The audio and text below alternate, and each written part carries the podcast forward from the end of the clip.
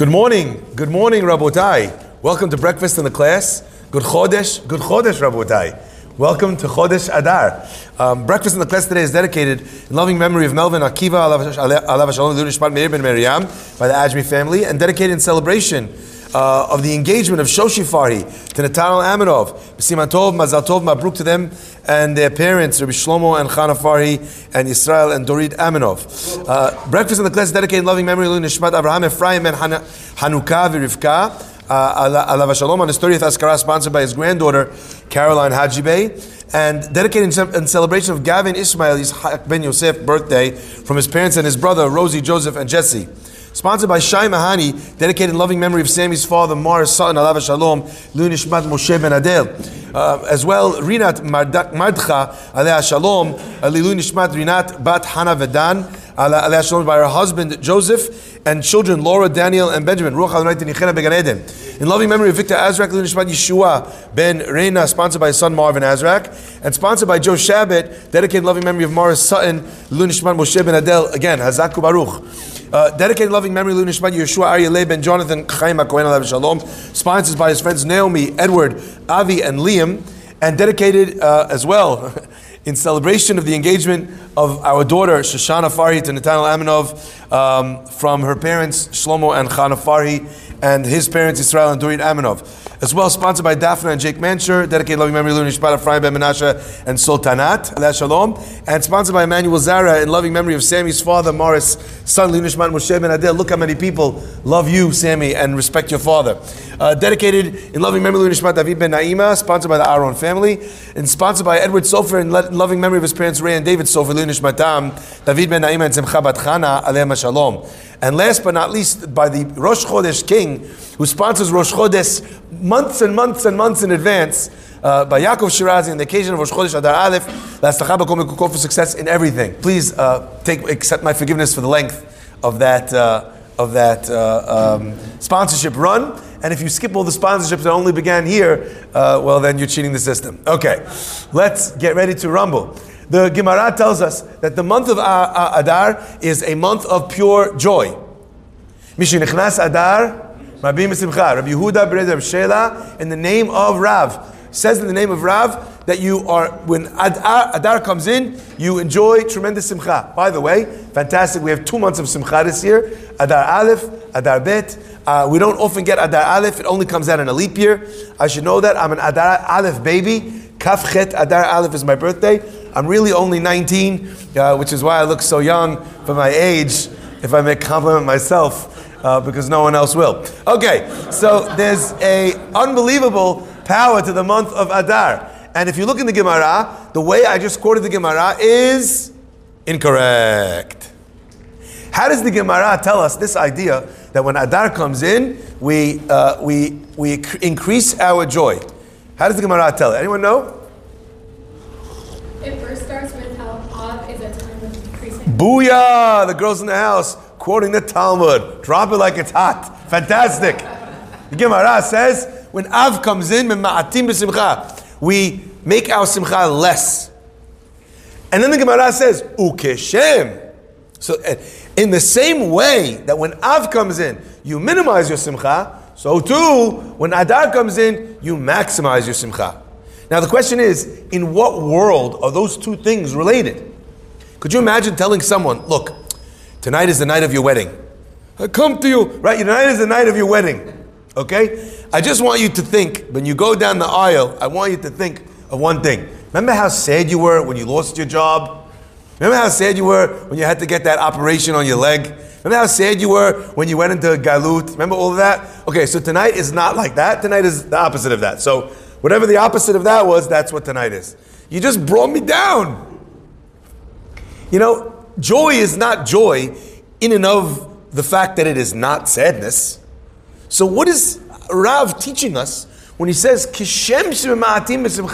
It's almost as if what Rav is telling us is not possible to understand independent of the understanding of the minimization of simcha which I thought was fascinating. And I learned something really interesting from uh, the words of the Ben Ish Chai.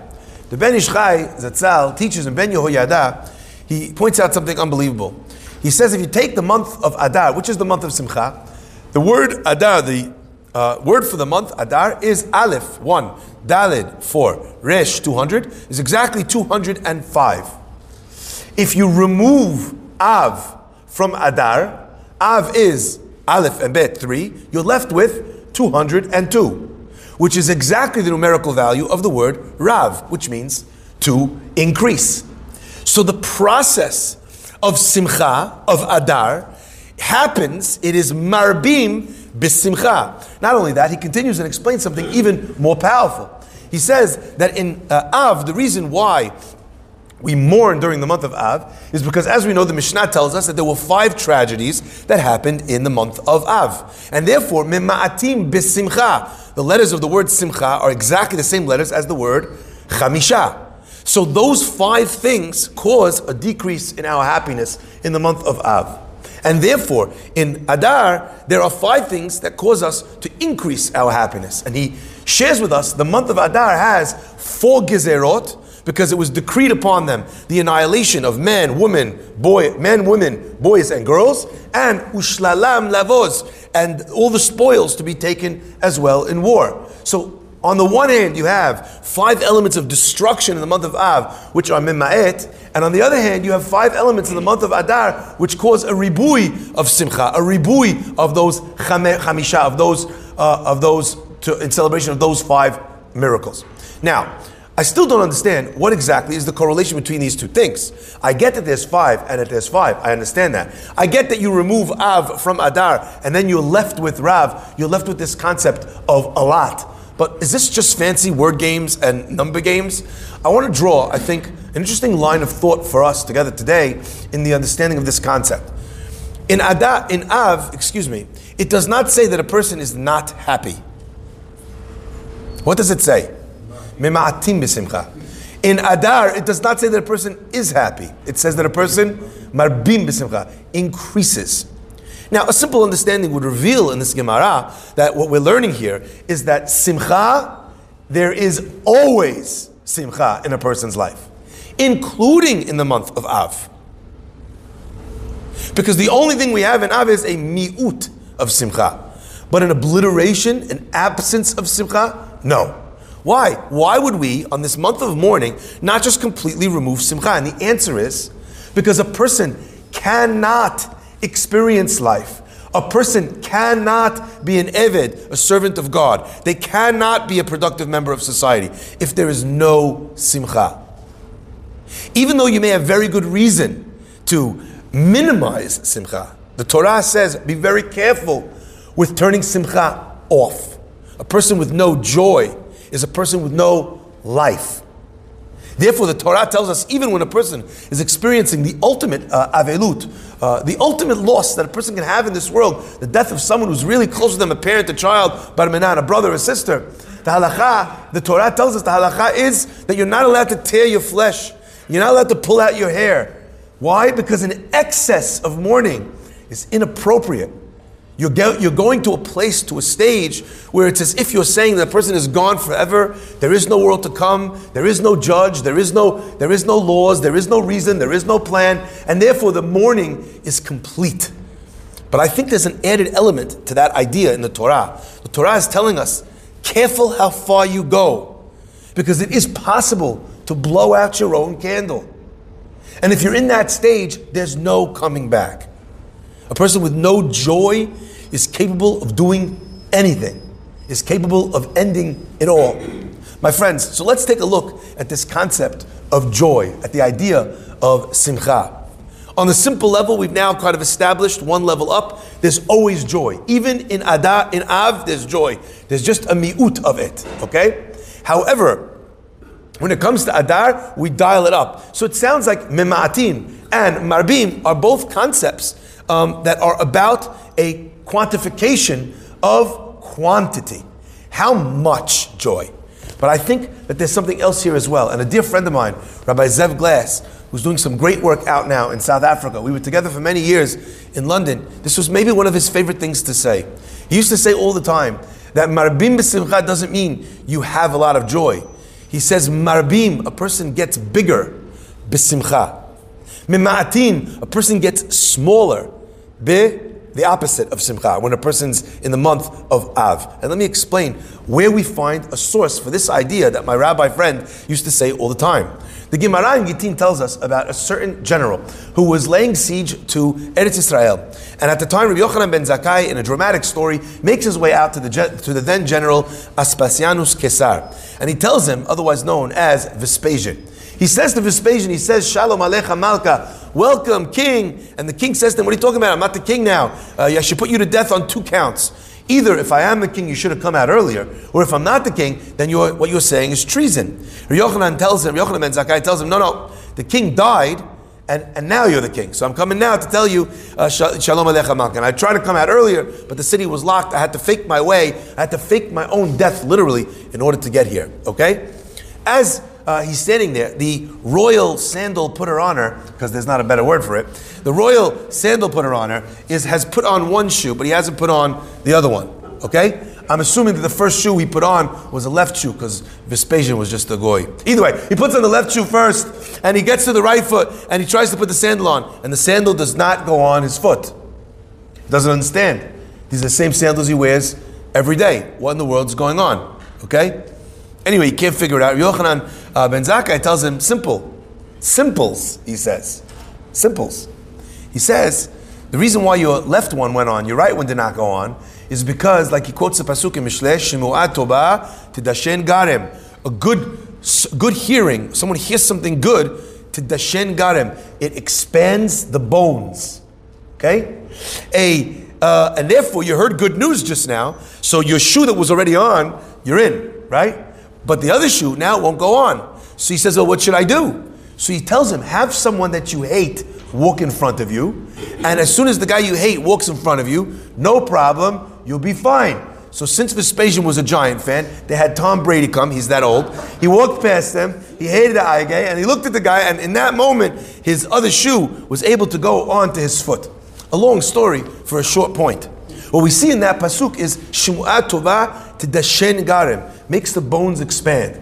This is not some sort of concept on a physical level uh, exclusively that the person expands in their bones when they hear good news, but rather that good news, or to be said more succinctly, joy is expansive.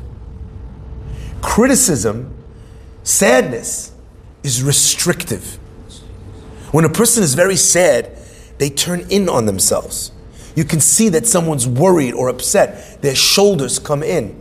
In extreme cases of trauma or of sadness, a person might even be encouraged to go into the fetal position. Right? People who are experiencing se- severe trauma, a lot of times they literally they curl up in a ball. Part of the reason for that is that on, on the, the deepest level of their psyche, they're trying to do a do-over. They're trying to go back to the, the, the moment where they were most taken care of when they were a baby, where they had no worries, where they had no fears, where their, their food and their shelter, everything belonged, everything was in the hands of someone else. So when I feel helpless, I try and go back to the place in my life where I was at my most helpless and someone was taking care of me. The fetal position is how uh, you were in the womb, where everything was taken care of for you. So the nature of sadness is restricted, is restriction. That's what the Gemara is hinting to us when it says, "B'shenichnas av mima'atim b'simcha." We restrict. We become smaller. We turn inward. We don't have it within us when we're cynical to offer light or compliments or help to someone else. I can barely take care of myself. I'm going to take care of the other guy. So we restrict, we turn inward. And we turn inward, we can't see anybody else. When it comes to Adar, the exact opposite happens. Marbim, we become larger. So what happens when the person expands their stance? Their chest comes out, their shoulders are squared, they look confident. Immediately it looks like, in fact, that's what they tell you to do when you're faced with a wild animal. You literally you make yourself big. Also when you're in the paint trying to get a rebound. But either way, when you open yourself up like that, it illustrates the person at their most powerful. And when are we at our most powerful? And when are we at our most joyful? When we're fulfilling the mitzvot of the month of Adar, where the month, the mitzvot of the month of Adar incorporate the concept of having a seudah with your friends. Mishloach manot ishlerehu, matanot le'evyonim. The joy of a Jew is wrapped around the mitzvot of giving to one another. Why? Because the mitzvot are not only about what you do, they are about what you become. And when you are acting in that outward manner, and when you are giving outward, what happens is, ironically, that situation creates a sense of joy, of fulfillment. Because I must be okay if I can help somebody else. It's interesting to me as well that the process of giving is one that goes outward, and the process of taking is also one that goes inward. Isn't that fascinating? So, again, you're seeing this idea of, of restriction. So, what is the Mishnah telling you? And this is so beautiful. The Mishnah, therefore, the Gemara, therefore, tells you in Ta'anit al Chaftet, the Gemara says, you want to know how to give? What does a person do who doesn't know how to be happy? What does a person do who's not in a happy mood? What does a person do? How should they accomplish joy? How do they spark that joy in themselves when they're just not feeling it? What do they do? Sadness and depression are not something that a person works on. Those are things that come naturally. You have to fight them off, actually. Okay? Joy is an avodah. There's work to it. To not just to become joy in tiny moments, but to actually maintain joy in this year for two full months. Okay? The answer, my friends, Rav is teaching us something amazing. Actually, kishem b'simcha. It's a mistake. Many people think that their natural state is a state of sadness, of cynicism, of self centeredness. But what Rav teaches is that in the same way as you can do that naturally in Av, without working on it, in the life of a Jew, simcha is also something that needs to become natural. Again, I can't ex- stress this point enough. It needs to become, to become something that is natural. Many years ago, maybe two, right? In the, in the, uh, in the recordings, we covered this topic. We talked about the Mishanichnas Adar Marbim Simcha. The word Simcha, as the Ben Ish Chai pointed out, also references Chamisha, five elements. Five elements of sad things take away our simcha. Five elements of joy add to our simcha. But it's not just occasions. If you think about it a little bit deeper, you realize that there was another set of five, and that is the five senses. Our joy or our sadness is brought into our life through the sensory experience of a person's life. And if we have five, so to speak, sad sense, senses, then we have a sad experience. And if we have five happy experiences, then we have a glad experience. Think about the idea that when we smell bisamim, what we're doing is triggering one of the senses to have had a positive experience. When you have a candle on Motzei Shabbat, as you go into the darkness of the beginning of a new week, you have that light. The person's eyes are sensing, experiencing light, and associating light with the coming week. So when a person is down in the dumps, what they can realize, says Rav, is that there is a natural pathway and a natural order to restoring joy. And that is to achieve joy on each of the sensory levels that a person has in their life. What does natural joy look like? I'm going to leave you a little bit with this question. I'll give you a, the, cr- the breadcrumbs that will take you there. What does natural joy look like? If Rav is telling us that they're similar and we're communicating this idea, what does it look like to have a natural joy? The answer is, my friends, is to strip away every possible thing from yourself other than those five senses. And I, I need to say this so, so clearly. If you are experiencing the world through here, through your brain, or through your emotions, it is possible for your brains or emotions to taint your picture of the actual world you live in. But your senses are your actual experience, not tainted by the way that you're thinking or by the way that you're feeling. You might be feeling bad, and someone asks you, Why are you feeling bad? Ever happened to you? Like, I don't know, I'm just in a bad mood today. What? You've allowed an emotion to color your actual sensory intake of your day. Same with the brain. A person could have anxieties. They could be worried about tomorrow or next week or next year or another variant, right? End of the day, right here, right now, you just had a delicious toasted bagel in the sometimes fiery toaster oven of the Edmund J. Safra Synagogue. You had a fantastic coffee with sugar instead of sweetener today. So you appreciated the taste of sugar, even though it's not something which is healthy for me, so I don't usually have. But today, I'm experiencing it, tasted on my tongue. I felt the hot coffee go down my throat, my sore throat. It gave you that temporary sense of relief. Notice it, appreciate it. If you're thinking about the fact that I've got this to do or that to do, I'm busy, I have the office, you're not here. You're not here. You're minimizing your experiences in this world. You're mimma'atim bisimcha, mimma'atim b'chamisha.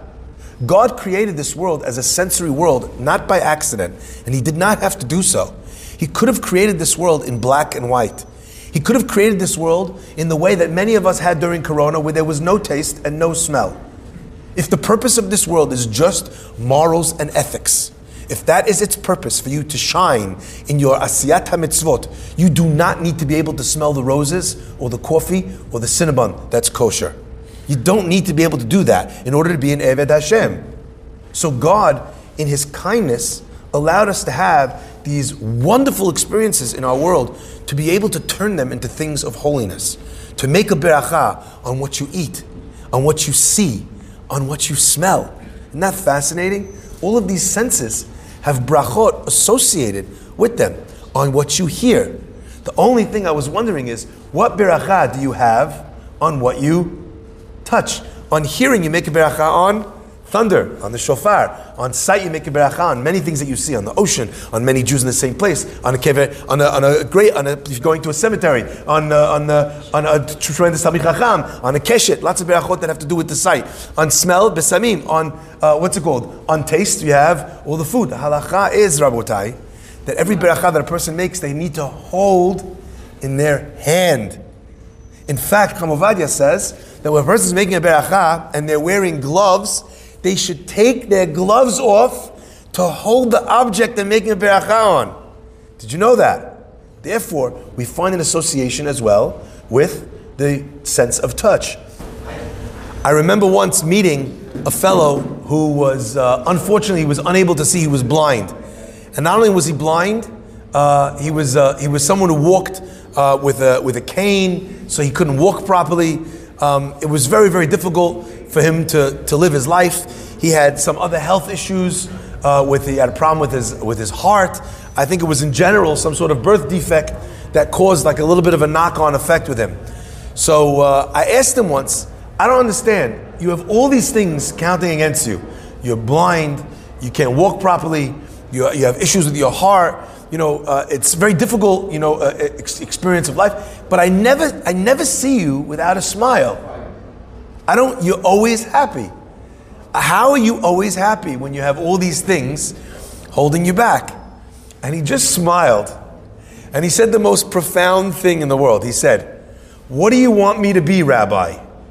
Blind, a heart difficulty, lame, and sad?